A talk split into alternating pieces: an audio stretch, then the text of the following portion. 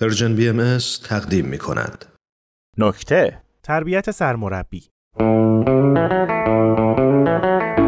پدر من اعتقادی راسخ به تربیت بچه داشت و البته متد آموزشی خاص خودش هم ابداع کرده بود. در کنار اینها اعتقاد داشت که یک مدیر دلسوز نیازمند بازوهای اجرایی مختلفیه که بتونه از طریق اونها سیاست گذاری کنه. پدرم همیشه می‌گفت پسرم سعی کن به مادرت احترام بذاری و عزت نفسش رو حفظ کنی. حالا چون فوتبال دوست داری برات بگم که تو بازیکن خانواده هستی. باید تلاشتو بکنی تا پیشرفت کنی تا وقتی ازدواج کردی و transfer شدی یه تیم دیگه یا حتی وقتی تیم خودت رو تشکیل دادی بتونی بهترینا رو انتخاب کنی. من مدیر تیم هستم. منابع مالی رو فراهم می‌کنم و سیاستهای باشگاه رو بهتون دیکته می‌کنم و مادرت سرمربی. تیم بدون سرمربی نمیشه. هر چقدر مدیر و بازیکن خوبی داشته باشیم بازم سرمربی اصل کاره. از همه اینا گذشته بالاتر از همه اینا خود تیمه. تیم نباید فراموش بشه. همه ماها برای حفظ تیم اومدیم. برای همین بود که پدرم مثل یک مدیر ورزشی لایق و متعهد که وقتی می‌بینه تیمش نتیجه نمی‌گیره دنبال مشکل میگرده روز به روز دنبال یه سرمربی جدید برای زندگی بود و تقریبا هر فصل با کلی تحقیقات زیاد سرمربی عوض می‌کردیم. فصل بهار زکی خانم شده بود سرمربی. پدرم می‌گفت اسم هر چیز نمایانگر اخلاق باطن اون آدمه. این هماهنگی اسم و ظاهر باطن زکی خانم منو بیشتر یاد دوستم رستم خان مینداخت که سرجع با کفش و لباس 40 کیلو بود. زکی خانم از همون روز اول در جلسه معارفه ضمن تشکر از مدیریت تیم که در این مقطع حساس اونو به عنوان سرمربی انتخاب کرده بود گفت این تیمو من نبستم. اما همه تلاشمو می‌کنم که روز به روز پیشرفت کنیم. پدرم همینطور که نیشش باز بود گفت احسنت احسنت. زکی خانم ادامه داد مخصوصا از جنبه بالانس مالی. پدرم نیشش بازتر شد و اومد نزدیک و لپ به زکی خانم کشید و گفت زکی کی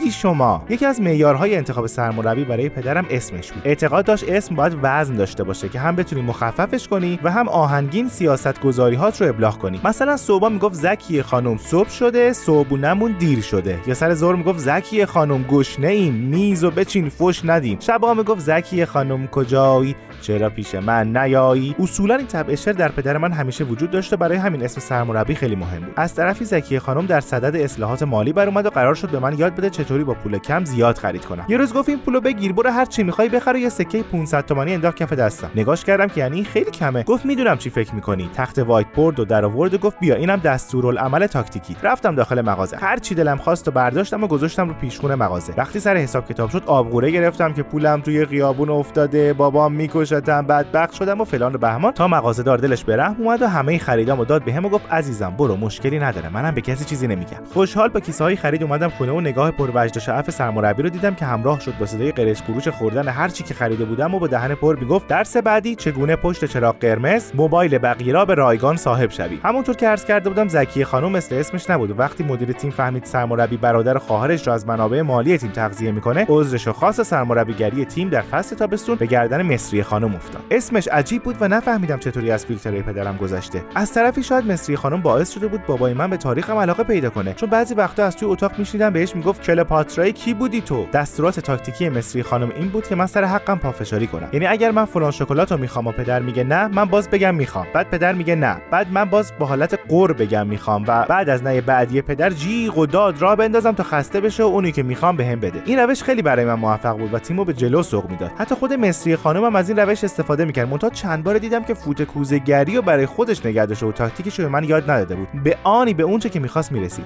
نمیشه که من این همه گلو جر بدم ایشون راحت برسه به هر چی که می‌خواد. یه روز که حوس دوچرخه کرده بودم رفتم پیش بابا. دو سه تا نعره که شنیدم شروع کردم به پشت چش نازک کردن. پدرم یه ذره نگاهم کرد. بعد کجکی خندیدم و براش اشوه اومدم. چشای پدرم هی داشت درشتر می‌شد. دیدم موثر و برای بابا موش شدم. پدرم گفت این کارا چیه بچه؟ می‌دونستم جمله بعدیش اینه که بیا اینم دوچرخه. تیر آخر رو زدم و اومدم جلو و لپشو کشیدم و بوسش کردم. دست پدر رفت سمت جیب شلوارش نرسیده به جیبش کمربندشو در آورد و سیاه و کبودم کرد. وقتی به هوش اومدم فهمیدم جریان و فهمیده و مسری خانم که الان فهمیدم اسمش مسری خانم بود از سمت سرمربیگری ما اخراج شد. فصل پاییز نوبت به تکیه خانم رسید. دیگه نیازی به توضیح نیست که دلیل انتخاب این اسمو براتون بگم. تکیه خانم از همون اول جای خودش رو روی مبل جلوی تلویزیون محکم کرد و از همونجا دستورات تاکتیکی رو ارائه می‌داد. فقط فرقش با دوتای قبلی این بود که بعد از شعرخونی بابا مثلا سر ظهر به سختی با قر کمر دیس برنج و می آورد و می‌خوند آوردم و آوردم غذای شوهر آوردم. بعد دل دوتاشون قنج می‌زد و ریز ریز میخندیدن. یکی از دستورات تاکتیکی تکیه خانم عدم مسئولیت پذیری و فریب مخاطب بود. مثلا می‌گفت اگر توی مدرسه و هوا بارونی و آب زیاد خوردی و نتونستی خودتو به جای ام برسونی و حس کردی جنس شلوارت مثل هوا شده سری بشین روی نیمکت خیسی و زمین خیسی و چیزی که کسی شک نکنه. ترفند خوبی بود و دیگه نیاز نبود توی صف دستشویی وایسم. اما همیشه که هوا بارونی نبود. یه روز که داشتم از مدرسه برمیگشتم و به فکر چاره بودم خواستم با سرمربی مشورت کنم. دیدم مدیر داره توی خیابون دنبال سرمربی می‌کنه و میگه برو دیگه نبینمت. خجالتم نمی‌کشه. همونطور که ماس نگاهش می‌کردم بابام برگشت گفت پسرم تولدت مبارک. یکی که شکلاتی دیگه برات می‌خرم. مامانتکی اشتباهی نشست روش خرابش کرد. فصل زمستون رسید و منجی خانم شد سرمربی تیم. طبق گفته ای پدر تخصصش این بود که تیم‌ها رو از سقوط نجات می‌داد. اعتقاد داشت باید به تیم شوک وارد کرد تا تیم موفق باشه. برای همین در یک حرکت ناگهانی امور حسابداری شغل پدر رو به عهده گرفت تا بتونه تصمیمات مناسب و در زمان مناسب به موقع اجرا بذاره. اوضاع مالی پدر ناگهان از این رو به اون رو شد. سود پشت سود میومد خدا خیر بده به این منجی خانم که عین اسمش رفتار می‌کرد. اصولا اعتقادی هم به تاکتیک تربیتی نداشت و می‌گفت بازیکن باید آزاد گذاشت. یعنی می‌خوام بگم ما سرمربی رو یا خیلی کم می‌دیدیم یا اصلا نمی‌دیدیم و باید خودمون راه رسیدن به گل پیدا می‌کردیم. مدتی گذشت تا حتی بابام نشست خونه. چون منجی خانم ماشاءالله همه چیزو میچرخوند. خیال جفتمون راحت شده بود که دیگه سرمربی قدر اومده توی تیم و از سقوط حتمی نجات پیدا کردیم که در خونه رو زدم. پدر در باز کرد و کلی مامور با حکم مصادره اموال ریختن تو خونه. درست گفته بودم منجی خانم منجی بود. اما نه برای تیم ما.